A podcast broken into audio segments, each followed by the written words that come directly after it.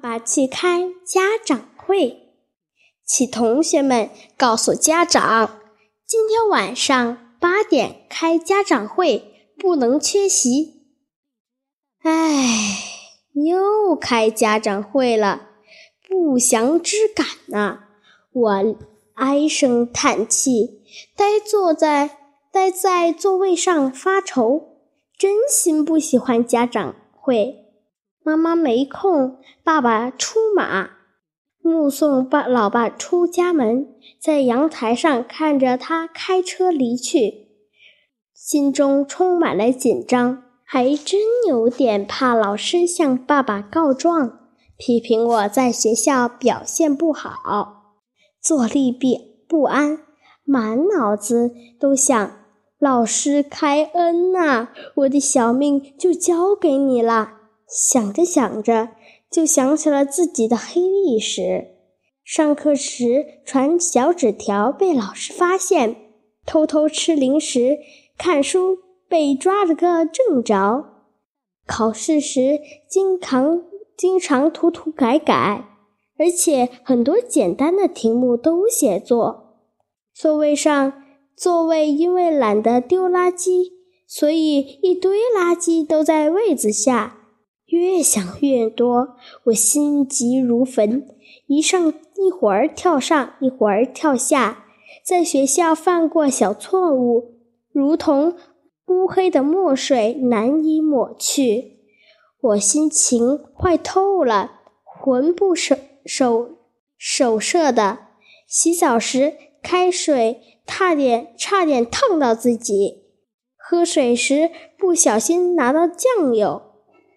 看书时把书都拿反了，捧了许久，自己居然都没有发现。二十二点三十分，一声巨响，是钥匙开门的声响。老爸回来啦！我的心猛地一跳，做好了足够的心理准备。而情况出乎意料，听到的不是爸爸的唉声叹气，而是一句。吃夜宵吗？我惊呆的点了点头，也稍稍不安，不知道爸爸卖的什么药。几分钟后，爸爸煮好了汤圆儿，有些汤圆破了，里面的馅溢出来。爸爸指了破的汤圆说：“你瞧，破了。”我伸头过去看，这汤圆怎么那么差呢？爸爸笑着。可能是煮的时候不小心弄破了吧。爸爸犯了个小错误。爸爸也会犯错吗？我歪着脑袋，疑惑又好奇地问。爸爸语重心长地说：“人都会犯错。你看，汤圆看起来非常完整，但是有时候也会缺陷。就像你也会犯错，但爸爸不想不想一味地责怪你。”想通过例子告诉你，每个人都不是完美的，只要犯一些小错误。不过，我们要善于从所犯的错误中吸取经验教训，不要再犯类似的错误，在今后做得更好。明白了吗？我恍然大悟，终于明白了爸爸的良苦用心。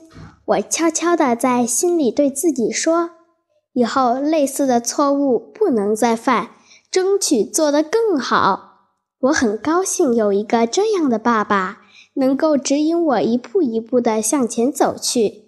在遇到困难时，不是帮我，而是教我，告诉我有自己亲身体会过，才会留下深刻的印象，下次不再犯同样的错误。也许这是最好的教育方式。